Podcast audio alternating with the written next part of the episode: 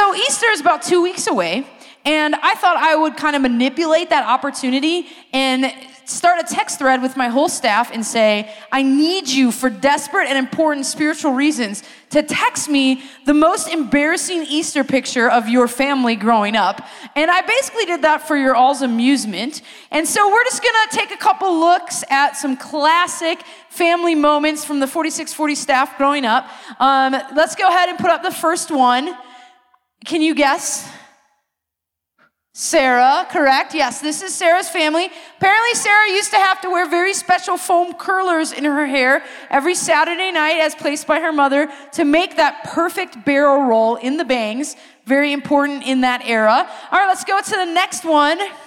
Do you guys recognize this family? Uh, mom in the white dress, dad in the gray, little baby in the red pants. Pastor Will. That is Pastor Will's mom and dad rocking the 80s styles right there. Okay, next we have uh, Pastor Brittany laying down in the front next to her dog. Um, real important to get that into the photo, apparently. So that's a great Easter picture. Um, this is one of my favorites. This is Pastor Joe's family when he was growing up. And um, Joe is actually the baby. The brother looks just like Joe. But that's not Joe. It actually looks a lot like Wallace, too. So there's Joe's family. We, um, we had a lot of fun with these. Here's another one of Joe's family that Joe doesn't know about. Um, that, that was Joe at about age six or seven, full grown man beard. Um, this is my family as a child, me and my older brother Luke. I'm two years old in this picture. My mom dressed me like a doll. My brother's back in style with the plaid pants, so we're at least cool now. And then this is my boys just a couple Easters ago. And um, smiling and happy here at church. Notice how I did not make them coordinate, um, which makes for a lousy mom picture, but it's okay because they're pretty handsome. So, as you can see, our sons, um, right there, we have an eight year old, a seven year old, and an almost six year old boy. And I'm one of those moms. I'll just admit it to you now. If you need to make fun of me in private later, I don't object because I would make fun of me for this if I were you. And it is, I'm one of those moms that makes star charts. And the idea here, I know, it's okay if you groan. it really is. But my theory is if by paying my child a small amount of candy or cash, I can get them to do something awesome that I need without them fighting, I am willing to do that. I don't care how much gum they need. If it helps them later brush their teeth because they want to win a pack of gum, I'm going to do it. And so we have star charts on our wall, and then we have ways that you can earn stars. And at the end of your star chart, you can get either $10 cold hard cash, which is a lot of money to uh, eight, seven, six year old kiddos. And so they can either have cold hard cash $10, take that $10 bill to the store and buy something awesome at Walmart, or they can cash it in for some combination of candy and prizes throughout the time. There's lots of strategies being employed by my sons. Um, they get stars for reading books, they get stars for brushing their teeth without fighting, because apparently that's a problem when you're seven years old. You don't want to brush your teeth. Um, my sons are still stunned daily that I'm asking them to brush their teeth both at night and again in the morning. They feel like that is the biggest injustice. And I'm willing to pay $5, $10 a month to make that happen because it's cheaper than the dentist. Um, but they have a lot of fun. They're cute. You can see them. Um, this is them this summer being adorable on the water. And so I'm happy I bribed those smiles with teeth brushing occasionally throughout the year. Now, here, as a star chart kind of mom, the truth is that I use it to like reward behaviors, but I don't use it as an excuse to treat them like crap. That may seem obvious to you. I hope it's obvious to you. That would be horrible parenting, wouldn't it? If I was like sitting in my recliner and I heard my three sons downstairs in their playroom, and all of a sudden I heard like that blood curdling scream, not the my brother annoyed me and took my toy, but the one that sounds like maybe one of them has accidentally hung themselves from the stairway and is dangling by a thread onto their death, the scary kind of scream. I have never once in all of my years of parenting leapt up from my recliner and ran to consult the chart, the star chart. I've never gone over to the star chart and said, Should I help Benaiah tonight? I mean, he really has not been brushing his teeth lately, and his book reading is very sketchy. I think I'm gonna leave him in peril downstairs by himself to fend for himself. He may be bleeding. He may have chopped off his finger like Will. I don't know what's happened down there, but I'm gonna stay out of it because of his poor star chart performance.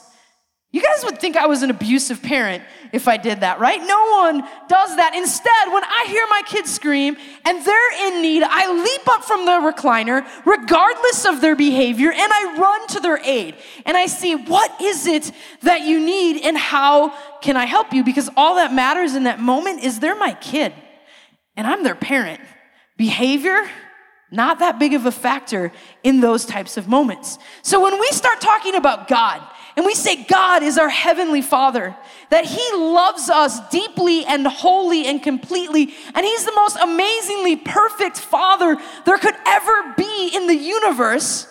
And I don't know if you're new to 4640 or if you've been coming for a long time, but I hope that you recognize that God is a good and loving and kind Father. And I hope that you recognize that God looks at every person on earth as a son or a daughter and craves that type of relationship with them. And I hope that you know that God made a way that you and I and every person on this planet could have a personal, real friendship with God through the person of Jesus Christ. And that we can all be adopted into his family. And the way we do that is we just simply go like, hey, I messed up. I've jacked up. I've made mistakes and I'm sorry. Made mistakes. Sorry about it. Please forgive me and lead me the rest of my life. It's giving over that control and leadership to God. And when a person does that from the depth of their heart, they're automatically adopted into the family of God, and God now regards them as his son or daughter. Galatians 4 in the Bible says, God sent him, meaning Jesus, to buy freedom for us who were slaves to the law, so he could adopt us as his own children. And so we find that we have this relationship with our Heavenly Father as his son, or a relationship as his daughter. And he is loving and merciful and abounding in love. And if we're able to recognize, hey, wait a second, JL, if you heard your kids scream in need and in pain and in hurt, and you went and looked at the star chart to see if you should help them, and you can identify, as I can, that that would be jacked up. Why do we think God does us that way? Why do we think that if we are not behaving perfectly, if we have sinned or messed up in some way, why do we think when we turn to God and say, God, I need help, that God jumps up from the throne and, and checks our behavior before he decides if he's gonna help us? So many times, people, even people that love God, even people who, who are in a relationship with God through Jesus as Christians, think they live with this, this angst in their soul that says, God is pissed at me. God is mad. God is disappointed at me for some reason or another. And there are so many people that go their entire lives feeling like there's some kind of star chart in heaven and they haven't accumulated enough stars yet. They haven't accumulated enough good choices, good behaviors, church attendance, right attitudes to have enough star charts, enough stars on their chart to merit God's, be- God's love or concern for them. And so there are tons of people, even Christian people, who live their life thinking God is mad. God is disappointed in them. But the Bible tells us that that is simply untrue.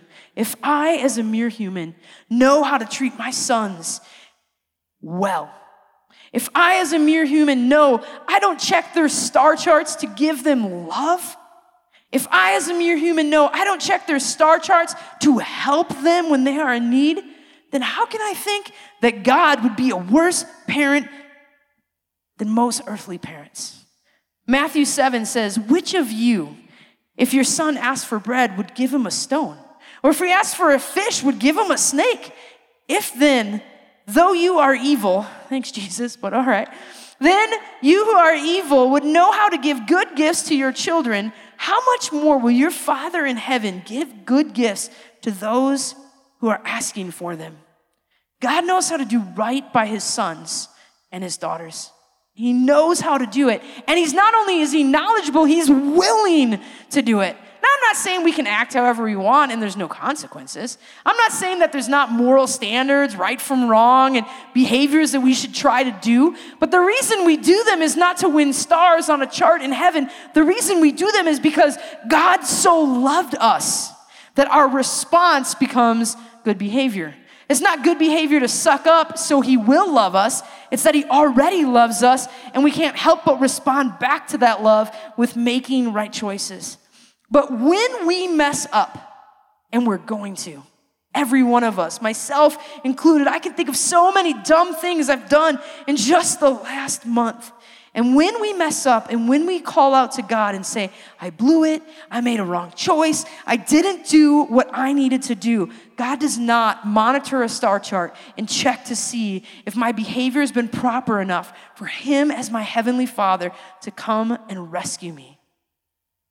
And this is a lie that so many of us are crippled by that God's mad, that we've disappointed Him, that we haven't lived up to His standard, that we haven't done enough to merit His help. And so we believe many times this lie that God's mad at us. And because of that, we distance ourselves from God. We're afraid to go to Him when we do mess up. We think, oh man, I have to really distance myself and feel bad for a certain length of time before God would ever forgive me. So I'm just gonna go ahead and punish myself by withdrawing from God for my bad behavior. When really, the very thing we need to do the most in that moment is run to Him. God is not a passive aggressive person that we have to suck up to to make things right with. He is the kind of God that sought us, us out at our worst most broken moment and came to our rescue. And though beliefs that God is mad at us is a lie from the pit of hell. And too often, those lies to a son or a daughter stop us from ever getting to God after we mess up.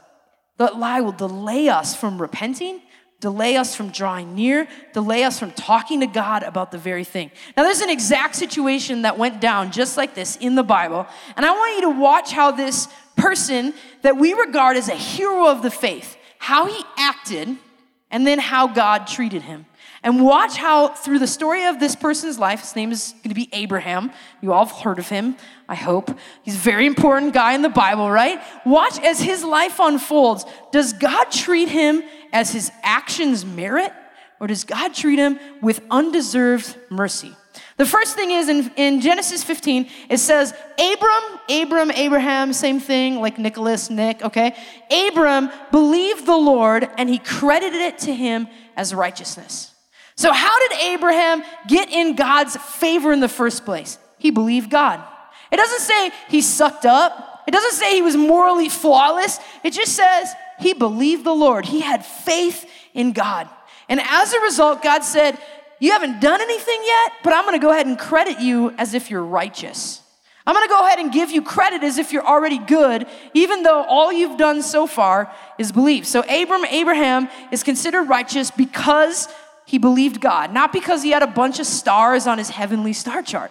He didn't. He's, he's credited because of that. Then the Bible says, skipping ahead to Genesis 20, it says, Abraham moved south to Neveg, where he lived in, for a while between Kadesh and Shur.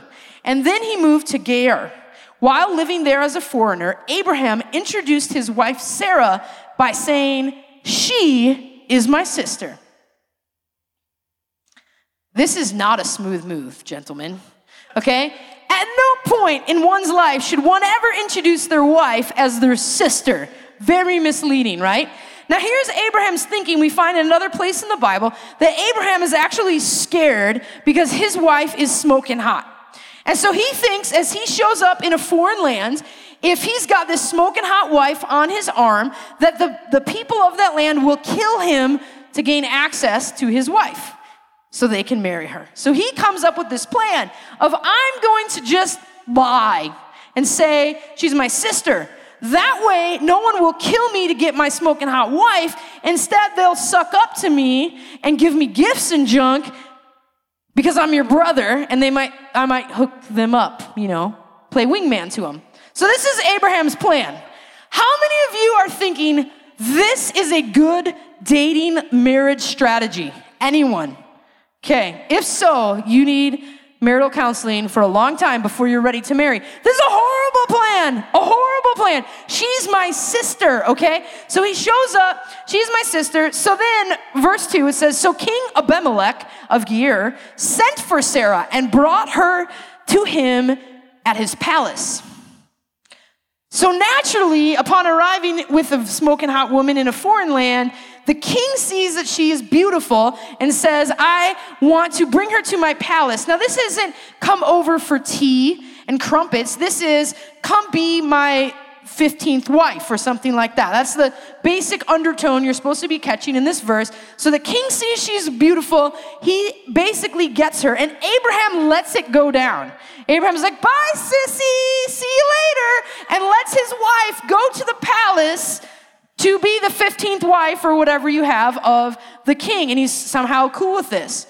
Uh, this is our hero, Abraham, right? This is the man of God. So he lies and he allows his wife to go. He doesn't protect her, he doesn't object. And so we find ourselves in verse 3 But that night God came to Abimelech in a dream and told him, You're a dead man, for that woman you have taken is already married. Now, the first time I read that, I thought, Wait, is there a typo? Because it would make more sense if this read, but that night God came to Abraham in a dream and told him, You're a dead man because you said your wife's your sister, you stupid idiot.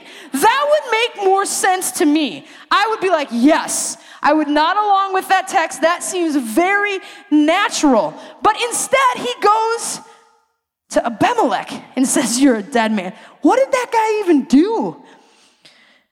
Verse 4. But Abimelech had not slept with her yet. Thank you for that. He had not slept with her yet, so he said, Lord, will you destroy an innocent man? Didn't Abraham tell me she's my sister? And so she herself said, Yes, he's my brother. I acted in complete innocence. My hands are clean. In the dream, God responded, Yes, I know you are innocent. That is why I kept you from sinning against me, and why I did not let you touch her. Now return the woman to her husband, and he will pray for you, for he is a prophet. I would have thought this sentence would have ended, return to her to her husband, and he will pray for you, for he is an idiot. For he is a liar. That would make more sense to me for God to say, He is as windy as a sack of farts. Like, just something insane because, but for God to call him a thanks, Sean. I can't go on with Sean carrying on like that in the back. So, so he says he's a prophet. Why? Because when Abraham and his wife were in need, God didn't go to a heavenly star chart and check Abraham's latest behavior to decide if he should help. He saw his son Abraham in need. He saw his daughter Sarah in need, and he said, I will go.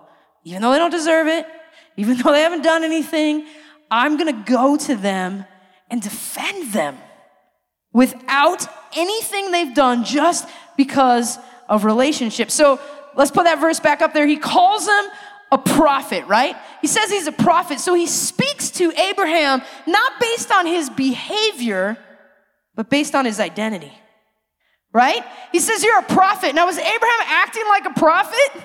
No, not even close. He was acting crazy. He was acting insane. He was acting like he needed some mental help. He was not acting like a prophet, but God didn't say, oh, well, lately your star chart under prophet's really lacking, so I'm gonna leave you standing here. No, God said, no matter what Abraham's recent actions were, he's in relationship with me. He's a son. I protect him. He's my child. I stand up for him. So God is not angry with Abraham in this text, even though I'm kind of angry with Abraham when I read what he did. I'm like, this guy is nuts. Why is God defending him? Because God doesn't base his defense of us on our behavior, he bases it on our identity. Verse 14. Then Abimelech brought sheep and cattle, male and female slaves, and gave them to Abraham and returned Sarah, his wife, to him. And Abimelech said, My land is before you. Live wherever you want. To Sarah, he said, I am giving your brother a thousand shekels of silver. This is to cover any offense against you before all who are with you. You are completely vindicated. Okay, so who, who messed up here? Abimelech or Abraham? Abraham. But Abraham is somehow favored by God to the extent that he gets a thousand shekels of silver, a whole bunch of animals, which equaled wealth, sheep and cattle and servants were given to him by the king when he didn't deserve any of it.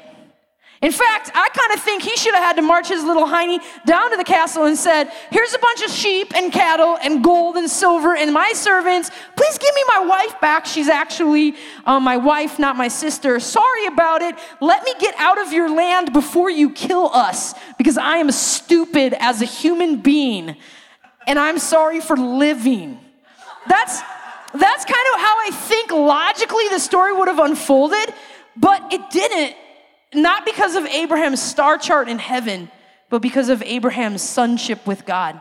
So God stood up for him, God defended him, and God favored him when there was absolutely no reason that it should have happened other than who God is. Who God is to Abraham is father. And so this next verse is even more interesting. Verse 17 Then Abraham prayed to God and God healed Abimelech and his wife and his female slaves so they could have children again. So apparently, also, God struck them barren. Verse 18 For the Lord had kept all women in Abimelech's household from conceiving because of Abraham's wife, Sarah. Okay, there's so much to say. Um, I want to begin in the very beginning in verse 17. Then Abraham prayed to God. I wonder why the Bible says that. Because Abraham and God were like father, son. You would think they would have been praying, like Abraham would have been talking to his heavenly father all along. But I wonder if maybe he hadn't been. Maybe when he sent his wife away as his sister, he felt so much guilt and so much shame for his lie. I wonder if Abraham believed the lie God's mad at me, God's not gonna help me, I can't talk to God about my problems because I started this. I'm stupid. I'm an idiot. I'm crazy. I failed. I can't come close to God. I got to pull away, pull away, pull away. So God had to come in a dream to Abimelech and say, Ask Abraham to pray for you.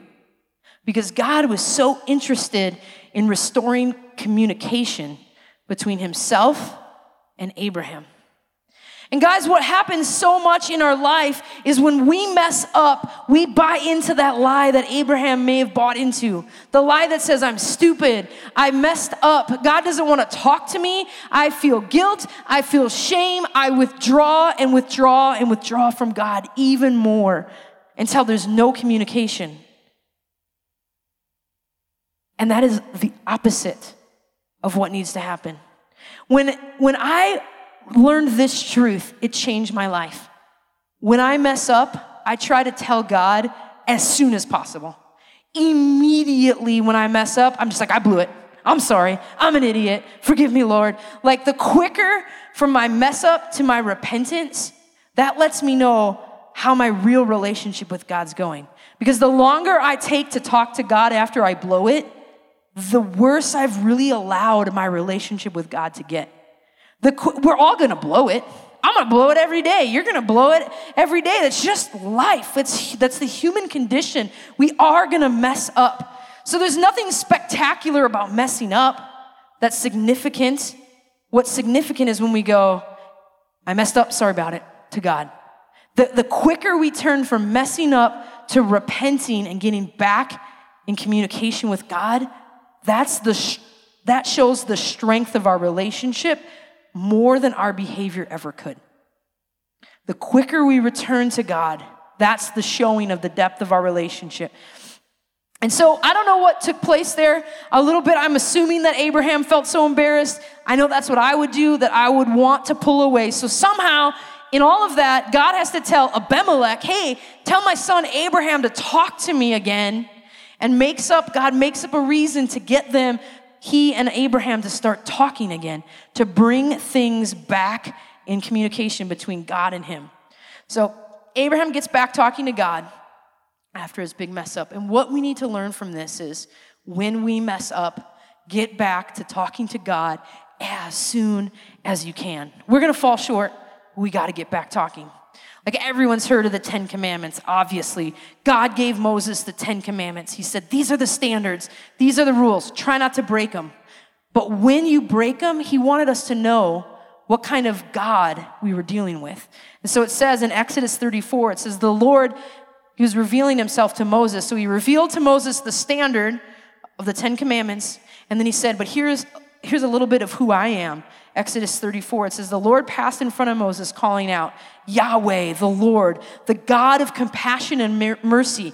I am slow to anger and filled with unfailing love and faithfulness. So God wanted Moses to know the rules, but God also wanted to know Moses to know the character of the rule giver. The character of the rule giver is yeah, there's a standard, but God is a God of compassion and mercy, slow to anger, filled with unfailing love and faithfulness.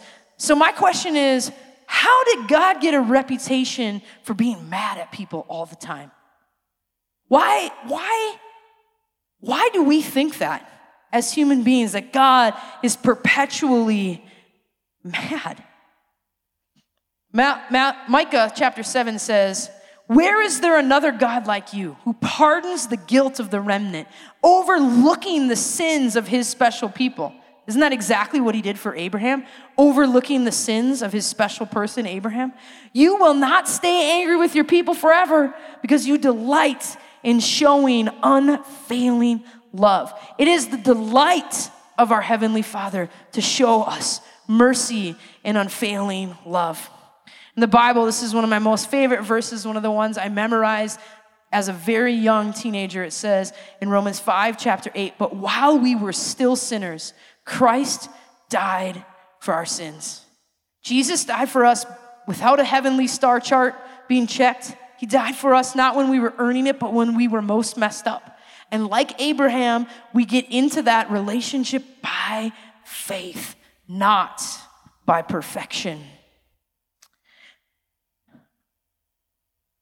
There's this tribe in Africa, and there's a lot of tribes in Africa actually, but there's people that go to tribe after tribe in remote areas, and their mission and vision is to translate the Bible to the language of those people. So these obscure African dialects, or they're doing it, of course, in the Amazon as well, all over the world, that they're like, it matters so much to get the Bible into the hands of these people so they can see and experience and understand God for themselves. So there was a particular tribe in Africa, and there was a missionary. His name is Dennis Faring, and he was from NTM Missionary Training Center. And he was translating the Bible into this very small tribe in Africa. And he learned that there was ways that they spoke, and at the end of every verb, they had one of three endings.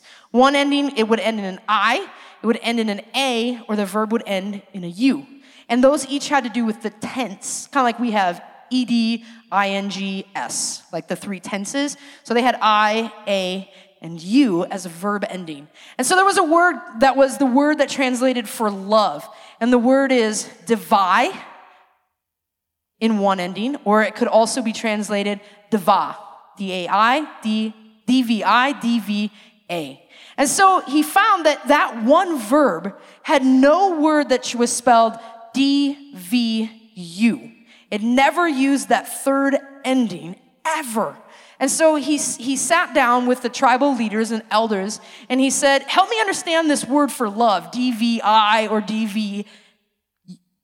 Help me understand this word. And so the tribal leader said, He said, Could you divide, DVI, could you divide your wife? And the tribal leader said, Yes.